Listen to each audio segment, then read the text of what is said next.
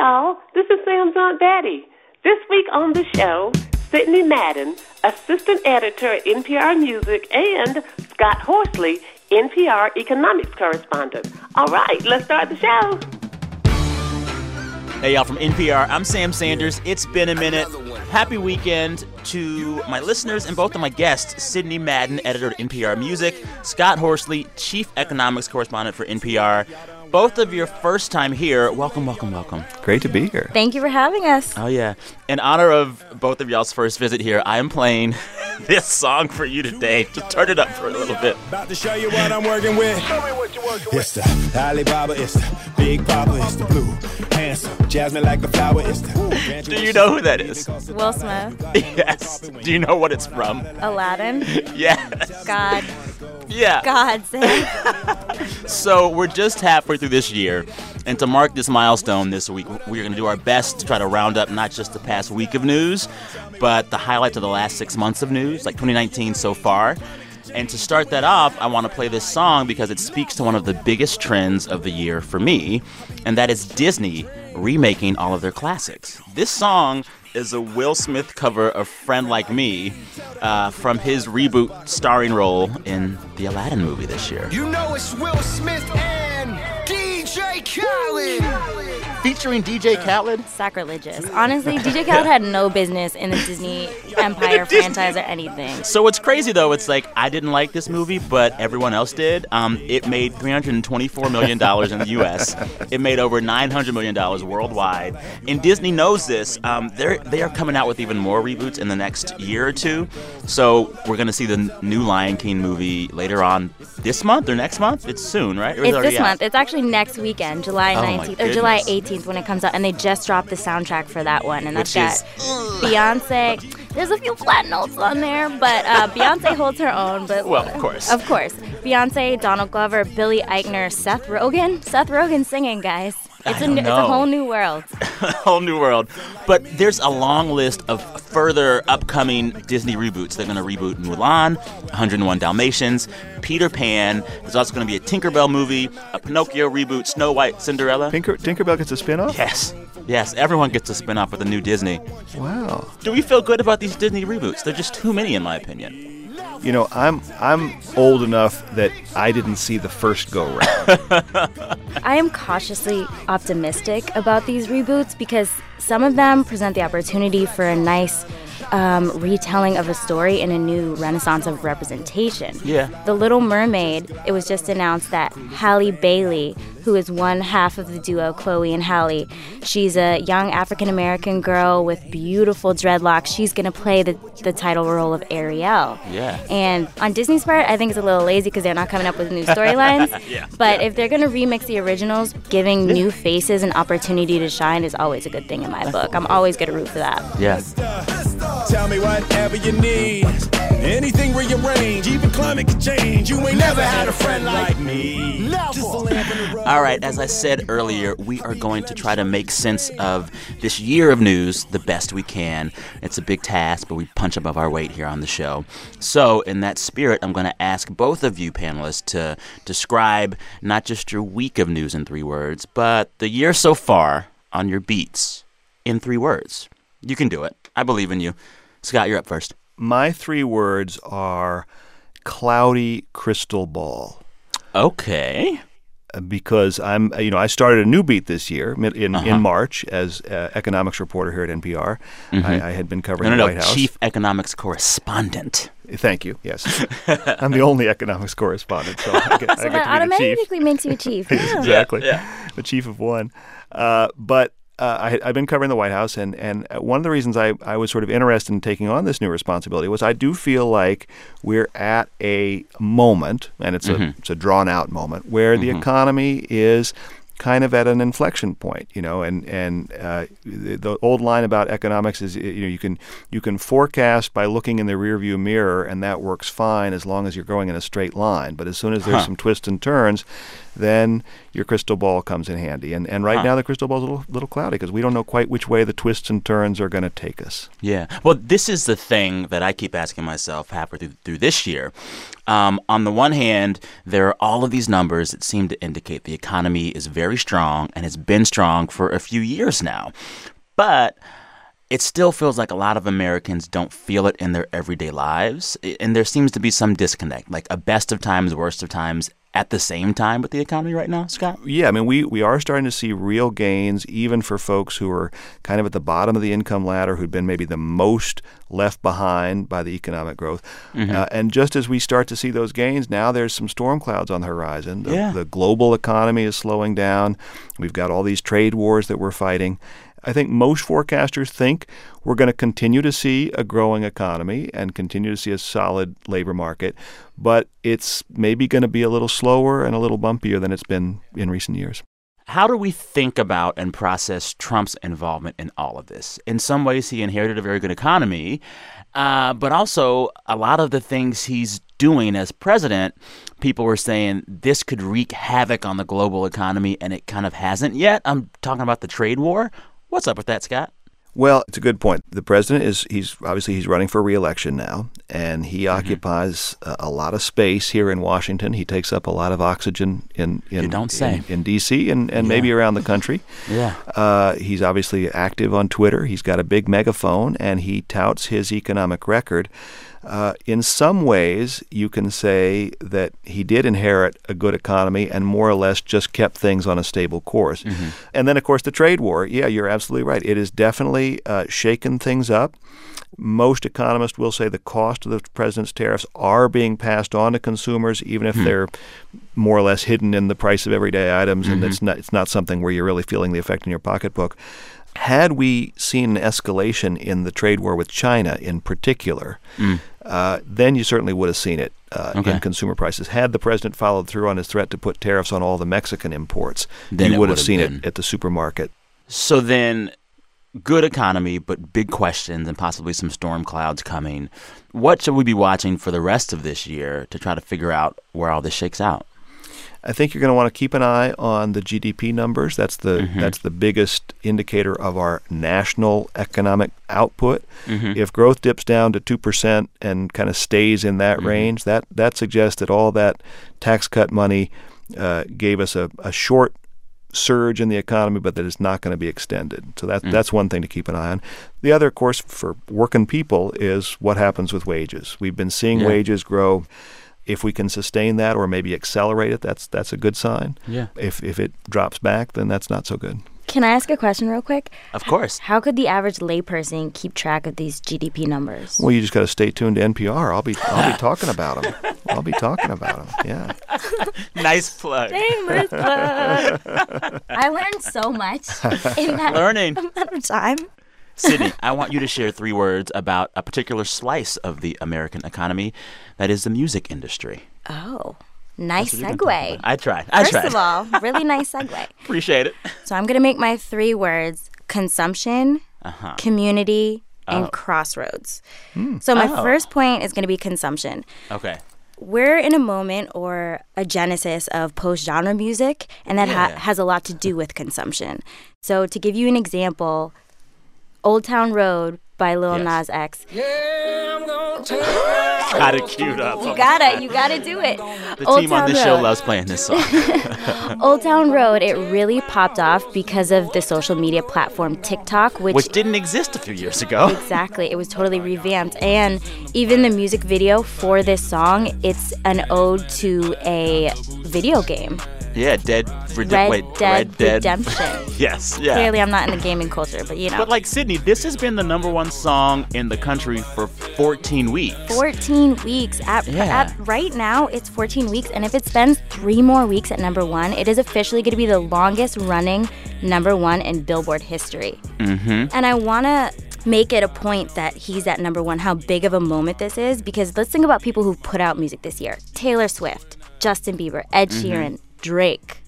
He Mm-hmm. Yeah. is besting all of these All of them. juggernauts out of the number one spot. If he has the number one song in the country halfway through this year, does he and that song Old Town Road kind of symbolize this really big shift in the industry, just away from the gatekeepers.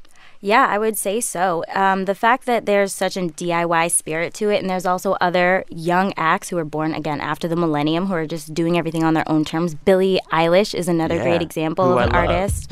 Yeah. She had a hit album this year with like two hit singles, and Mm-hmm. she be- she began to make her music like at her house with her brother. with or her something, brother. Yeah, they would write it in their bedrooms. Yeah, they would write it in their bedrooms. They would ping pong back and forth between each other's bedrooms, write the music, post it on SoundCloud, and yeah, it just blew up that way. It's all the the ethos of organic consumption Hmm. and community and discovery has never been stronger. I want Scott to hear this song and see if he likes it. Have you heard Billie Eilish? Have you heard Scott? this song though? Of course. I like her. She's smooth. I also love how she is just like Nas X, like kind of post genre. Like, is this Mm-hmm. pop? Is this hip hop? Is this modern goth? I don't know. I like it's totally it. redefining the parameters of what a quote unquote pop star can look like, Yeah. can sound like, can act Yeah. like. Yeah. Is that what you mean by crossroads? Yes. Ah, look yeah. at that. Y'all, I have three words to describe my year of news so far. And they are? They are speedy and vindictive. because I think we're at this point in the culture and the internet and our politics where Wait, I got to tweet a- something about your, your three words. there's this rush to end people online when they do anything that we deem Yeah. is wrong. Cancel culture. Cancel culture is alive and well and rampant, and there are so many examples. There was one really strange example for me uh, from earlier this month. There was this weird story about this anti Trump protester who goes to an anti Trump rally uh, holding a sign depicting the image of that father and daughter who died crossing the border. She wanted to draw attention to these deaths of migrants who were dying while crossing.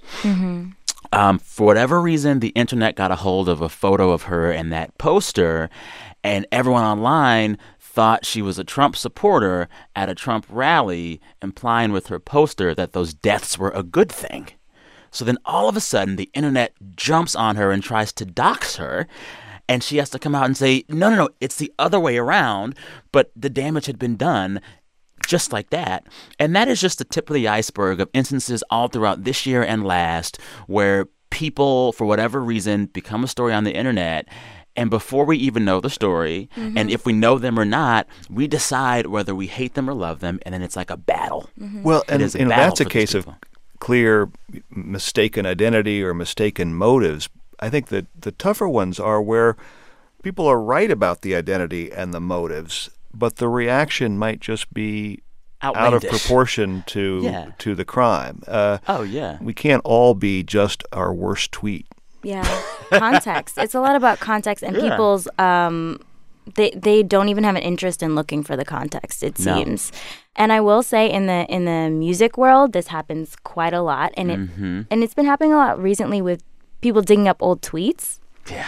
And I I've noticed it's happened disproportionately with women artists over men. Yeah. And I don't know if that's uh, a commentary on how the internet treats women over men or or you know the extra chances society gives women over men, but yeah, it's it's a disturbing trend to say the least. And like it's weird because a lot of this stuff happens online, especially on spaces like Twitter, and all of the data seems to suggest that Twitter is an especially bad place in which to have these kind of debates because there's so much mistruth on Twitter. So there was mm-hmm. this study in the journal Science a few months ago, and it found that false stories usually spread faster than true stories on Twitter. Oh, and well, I can get sometimes halfway around the world while the truth is putting on its pants. yeah. And there's sometimes, this uh, study said, that uh, false stories travel 10 times farther and faster than the true ones online. Sure. So why are we all living in this space so much? And like, even this week, you see Donald Trump have a White House social media summit where he brings some of the most incendiary figures of Twitter to the White House. And that to me says, buckle up, kids, because this is like where we're at now. Oh yeah. You know, I heard a kind of inspirational story from our colleague Neda Ulaby on uh, ticker tape parade that they uh, threw in New York City for the women's national soccer team after they came Mm-hmm. home from winning the World Cup. And uh, you know, Megan Rapinoe, obviously the figurehead Yeah, of that team, has superstar. has been you know, obviously a you know a lightning rod, uh, an inspiration to a lot of people, but also a target for a lot of people. Neda quoted her at the end of this uh, ticker tape parade, telling the crowd, you know, we all need to listen more, Hmm. talk less, and treat one another like we're all members of the same team. I like that. I do too. All right, it's time for a break. Coming up, we're going to discuss perhaps the biggest political issue of 2019 that is the immigration crisis at our southern border. It seems like the entire country has been talking about this all year, but most of us are not actually there. So we talked to someone, a journalist who is living and working in El Paso, Texas, after the break, and she tells me some of the things that we miss and get wrong about the border. You're listening to It's Been a Minute from NPR. We'll be right back. Support for this podcast and the following message come from Jelmar, maker of CLR. For some of life's mucky moments, there's CLR. From soap scum to bicycle rust, CLR gets rid of household grime using natural ingredients, not harsh chemicals. It even carries the EPA's Safer Choice seal. Use it to dissolve calcium, lime, and rust all around your house. Go to CLRbrands.com today to learn more about how to keep your piece of the planet muck free. CLR, making the world a little cleaner. Support also comes from BetterHelp. BetterHelp offers licensed professional counselors who specialize in issues such as depression, stress, anxiety, and more.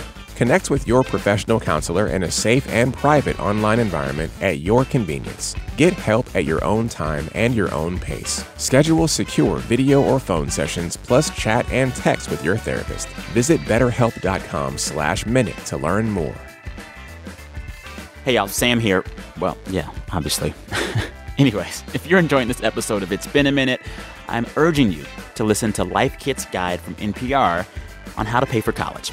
This episode brings you tips on how to plan before you go to college, how to budget once you are at college, and how to pay off those loans once you're out of college.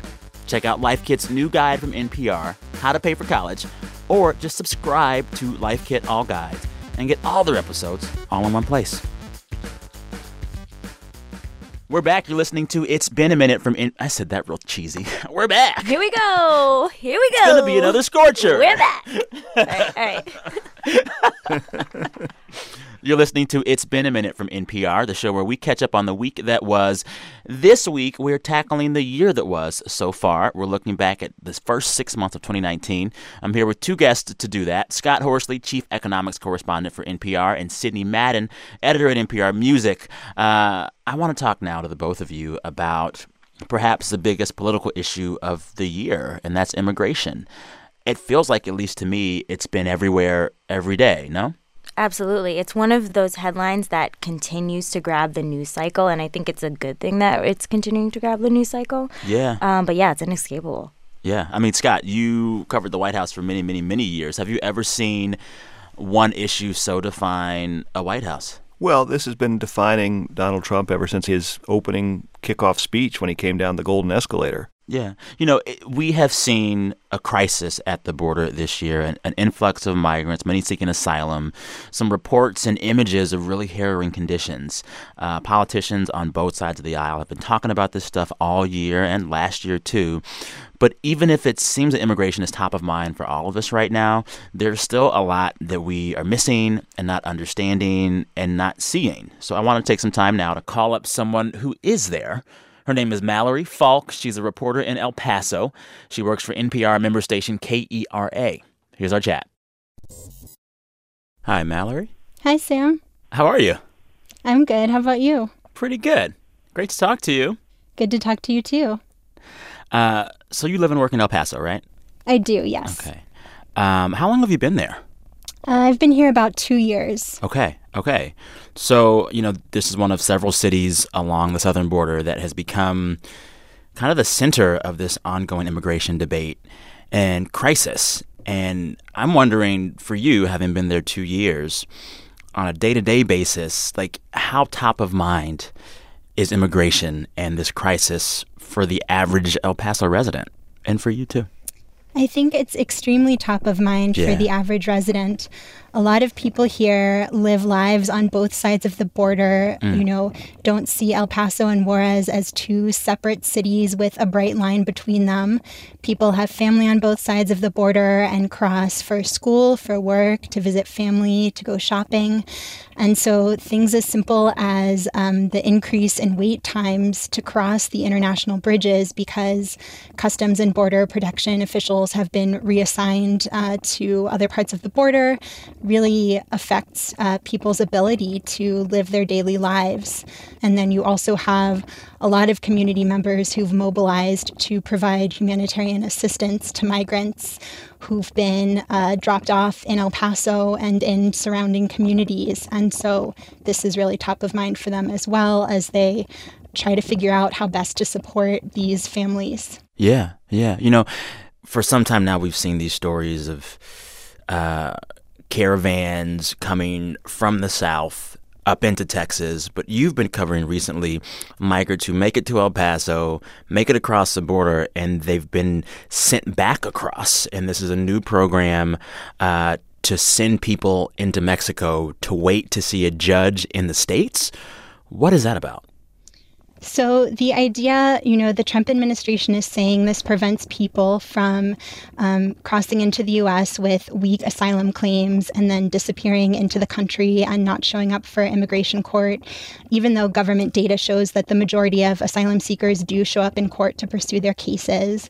Um, but the idea is to, you know, try to keep people in Mexico, some of whom, you know, get court dates several months away. Mm-hmm. And, you know, Juarez can be a dangerous city. The murder rate has been climbing recently. Mm-hmm. And there are many reports of Central American asylum seekers in Mexico being targeted, mm. being kidnapped and extorted and held for ransom. And so um, some people are giving up their asylum cases and returning to their home countries.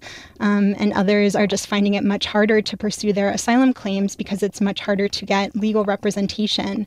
Um, and so this is, you know, cutting down on the number of migrants who are in the United States um, and potentially who are pursuing their asylum claims. Yeah. So you mentioned earlier that residents of El Paso, uh, some of them are, you know, trying to help these migrants. I'm guessing that's complicated when they're being sent just across the border now. How does that work with folks trying to offer assistance? Yeah, so really for about the past nine months since an increased number of migrant families were being released in El Paso, the community had really mobilized to offer humanitarian assistance. More churches and shelters had come forward to house people, and volunteers were coming to the shelters to prepare and serve meals, to drop off items like blankets and toiletries and clothing, um, to drive people to the airport and bus stations so they could join their relatives in other parts of the country while they were waiting for their cases to play out. Um, and, you know, the thing is, when people were in El Paso, volunteers could kind of find little pockets of time throughout their day to go make a meal or drop off donations or, you know, on a work break, make an airport run.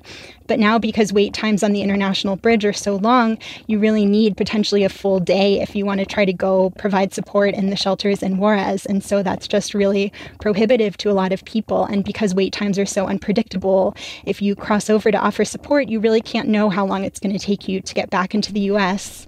You know, we've talked a bit about people in El Paso We're trying to help these folks, but I'm guessing that there are also people in El Paso that are resistant to this influx. Uh, what do you hear on that side of the conversation from El Paso residents?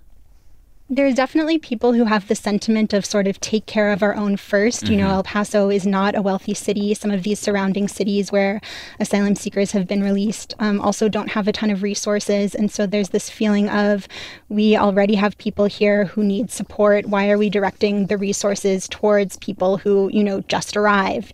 Yeah. There are going to be a lot of folks that hear this interview who say to themselves, I've been following this issue. I read the news. I know what's up. I know how this is playing out. But what is the one thing that people who aren't in El Paso, who aren't there, cannot understand about this crisis from afar? You know, I think the thing I've heard the most when I've talked to folks who are working at the shelters um, is that people need to understand that migrants have a legal right to claim asylum, and that many of these people are families with little children.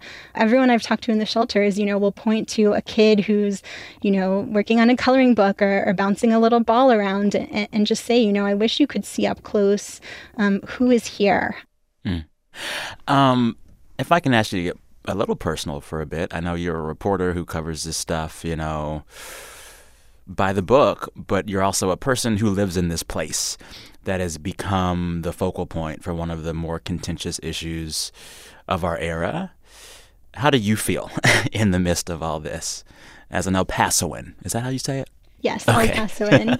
um, yeah, I mean, it's definitely hard. I think, you know, trying to focus on those stories and find the humanity and find the people who are, are working to treat migrants with dignity, you know, that, that keeps me going. That reminds me that it's not all grim, but it's also uh, very, very hard. And, and there's definitely been some, you know, crying in the car on my way back from reporting stories. Mm. And yeah, it's, it's, it's very difficult. Mm. Hey, thank you for your work, uh, and thank you for sharing the realities of this place we all talk about but might not really know. I really appreciate it. Thank you, Sam.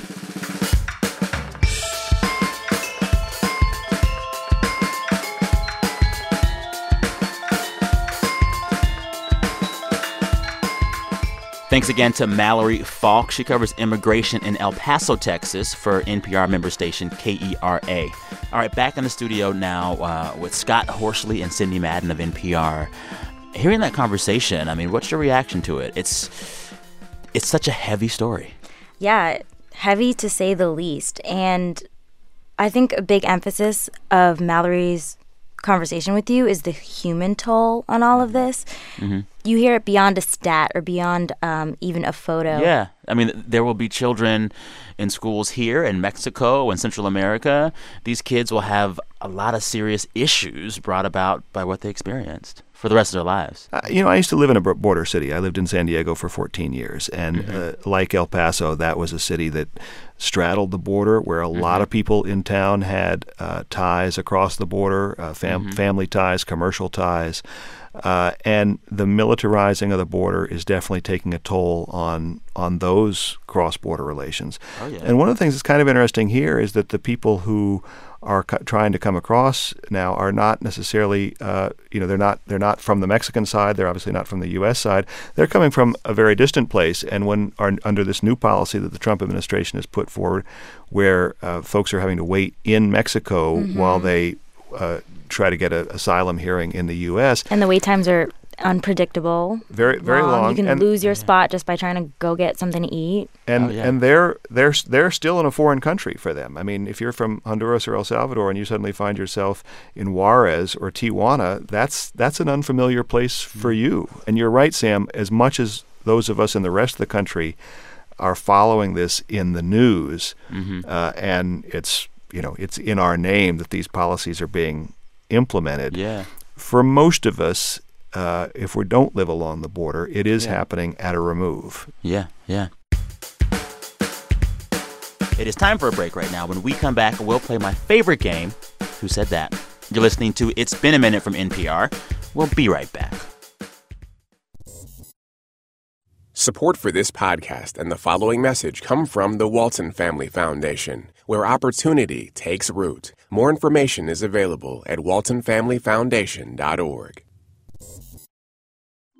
Next time on Rough Translation, the feeling you get when you quit your job and try to start something new. You're a loser. You, you're worthless. An entrepreneur from Mexico faces down that taboo and accidentally launches a global community that celebrates stories of failure. The mistakes I was making was part of my journey. Travel with Rough Translation from NPR. Listen and subscribe. You're listening to It's Been a Minute from NPR, the show where we catch up on the week that was. I'm Sam Sanders, here with two guests Sydney Madden, editor at NPR Music, and Scott Horsley, chief economics correspondent for NPR. Usually on the show, we try to make sense of the week of news. This week, in this episode, we are looking back on all of 2019 so far. So, in that spirit, my favorite game, Who Said That? is a little more extreme this week because it, it's oh. quotes from the entire year. Oh. Hit music. It's going to be great. It's going to be extra hard for you all today. Yeah, that's we got to remember past Monday. You can do Right? it. You can do it. Um, you guys know how this goes. I share a quote. You tell me who said that, uh, or get the story I'm talking about, or a keyword. I'm no stickler. No Alex Trebek. The winner, of course, gets absolutely nothing. Ready for the first quote? Yeah. Yes. This one is a fill in the blank. So fill in the blank of this quote. What blank calls her KonMari method is actually a folding technique created by me 27 years ago. Marie Kondo. Yes. What? Remember Marie Kondo? Is she the tidy up woman? yes. Oh my gosh. So Marie Kondo. You know, I have watched her video and I still cannot fold a fitted sheet. I'm not going to spend enough of my life trying to figure it out. I have better things. To do. What do you to do? Just wad it up and throw Oh, it in the yeah. drawer? Wad up that fitted sheet. so uh, we have seen a Marie Kondo become one of the breakout stars of 2018 and 2019. Uh, she had a book all about tidying up, then a Netflix series all about tidying up, in which she helped people tidy their spaces. And the heart of her theory was that anything in your house that doesn't bring you joy, Get rid consider throwing that out. She also taught this really specific folding method. Um, and because nothing good on the internet can stay good, now there are allegations that she stole the folding method. So Linda Okay. Koopersmith told Page Six. Uh, that she published a book in 2005, uh, and she shared that folding method first then and she says that she used that method on her tv show clean house for years and in youtube videos so in that quote Koopersmith was saying she stole my look Well, Wow. did anybody really think Marie Kondo like invented folding? yes a lot of people did people love this woman I think she's just the ambassador of folding. I don't think she's the Marie. Curie of folding. What a she's just title. the i just want to make sure that she ends this year still on top i like marie leave her alone all right scott you have one point ready for the next quote? I'm going to lose this. For this one, just get who they're talking about. Okay? Okay. As a recent new father, thanking horses makes complete sense to me. Exhaustion and delirium have made me do some weird things. What new father thanked horses this year? Prince Harry? Yes. Oh! So there's this really weird moment after Prince Harry and Meghan Markle uh, have their new kiddo. What's the kiddo's name? Archie or yeah Archie, Uh, no comment. which is going to be Jughead, but they won't. with that. After uh, Meghan Markle gives birth to Archie, in his first public appearance, Prince Harry, looking tired and frazzled as new parents do, he's looking around trying to say thanks to everyone and thanks some horses standing not too far from him. it was really strange, but kind of perfectly summed up how hard being a new parent is, even for royalty. yeah. I forgot the baby happened this year. me too. I, when you were thinking new fathers, I was thinking, okay, what celebrity is a new father? Yeah, I yeah. yeah, you can tell. Well, it- Prince that Harry's a wasn't okay. celebrity. Yeah. He is a yeah. celebrity. Yeah, yeah. All right, this game is actually tied. Uh, we rarely get ties these days, but this is going to be a nice, right. fun little tiebreaker, and this one's pretty Do, easy. do, do, do, yes, do, yes, do. yes. I'm gonna Add that wager it all. post, y'all. Oh my goodness, daily double, putting twenty thousand dollars on Exactly. there. Okay. Final quote. You ready? Yeah. Mm-hmm. You can't win a championship without gays on your team. Who said that? I'm going to guess it's Ms. Rapinoe. Yes. Oh, Sydney, you were so close. I Sydney, you were was, so close. I was just about to say. yes, yes. That was. I, I think it was on the it was on the tip of her tongue. I mean, I- I- we, we'll share that point. I'm gonna you're so nice. I'm gonna treat Sydney like she's on the same team, Aw, just like Megan Rapinoe told me to. That's right. That's right. So that quote came from Megan Rapinoe, a Women's World Cup champion. Uh, she made that quote after the U.S. women's team knocked out France in the World Cup quarterfinal. But she has been Was she suggesting that there were no gays on the French team? I don't know. I don't Maybe know. that was their problem. Maybe that was it. She Yeah. read them. But she's been outspoken all year. Uh, she has spoken her mind as that team has been succeeding. Um, Donald Trump kind of tried to pick on her after I don't know what made him pick on her, but she kind of got the last laugh because she won well, the World she, Cup. I- Right. she she she said that she would not be Oh. going to the White House to celebrate if she won, and Yes. and then there were a lot of people sort of said, yeah, well, back it up. to- Maybe you shouldn't be saying that until you win, and of course, then they won. My thing with athletes that compete at that level, if you're winning and doing that well, You can do whatever in zone dance you want. You could like do all the endorsement deals you want because you're like The superhuman. proof is in the pudding. Absolutely. Yes. yes. Speaking of proof in the pudding, um, both of you won this game. Because Scott said we're going to share Did that we? point between y'all. Uh, Okay. Sure. Sure. Just accept it. Oh, Scott is an look at that. And it was on egalitarian. mic, too. You guys are so good at this. All right. Now it's time to end the show as we always do. We ask our listeners to share with us the best things that happened to them all week. We encourage folks to brag. They do. Anjuli, Brent, hit the tape. Hey Sam, this is Mary from Maryland. The best thing that happened to me this week was that I got to spend it in the Canadian Rocky Mountains with my mom. I just graduated college, so it was really nice to spend quality time hiking and kayaking with my mom before I go out into the real world. Have a good weekend. Hey Sam, this is Alex from Nebraska. The best part of my week was receiving my final grade for my first class of graduate school. Getting this A makes me think I can actually do this. The best thing that happened to me this week was finding out that my wife Shelby has been offered a full assistantship to go to grad school at Ball State University this fall. The best part of my week was visiting my wife, who just moved to LA. A friend of ours took us swimming in some canals that run to the ocean, and we had an impromptu water balloon fight with some kids that lived there. The best part of my week was I directed my first week of summer camp. I'm getting ready to drive into the mountains way up north where I'm going to pick up my two kids from sleepaway camp. Today, I dropped off my daughter at Camp Twitch and Shout. Uh, that's a summer camp just for kids who have Tourette syndrome. So I'm so excited for her to get to spend a whole week doing all the fun things that you do at summer camp without worrying about people asking her questions or telling her to be quiet and just being a kid.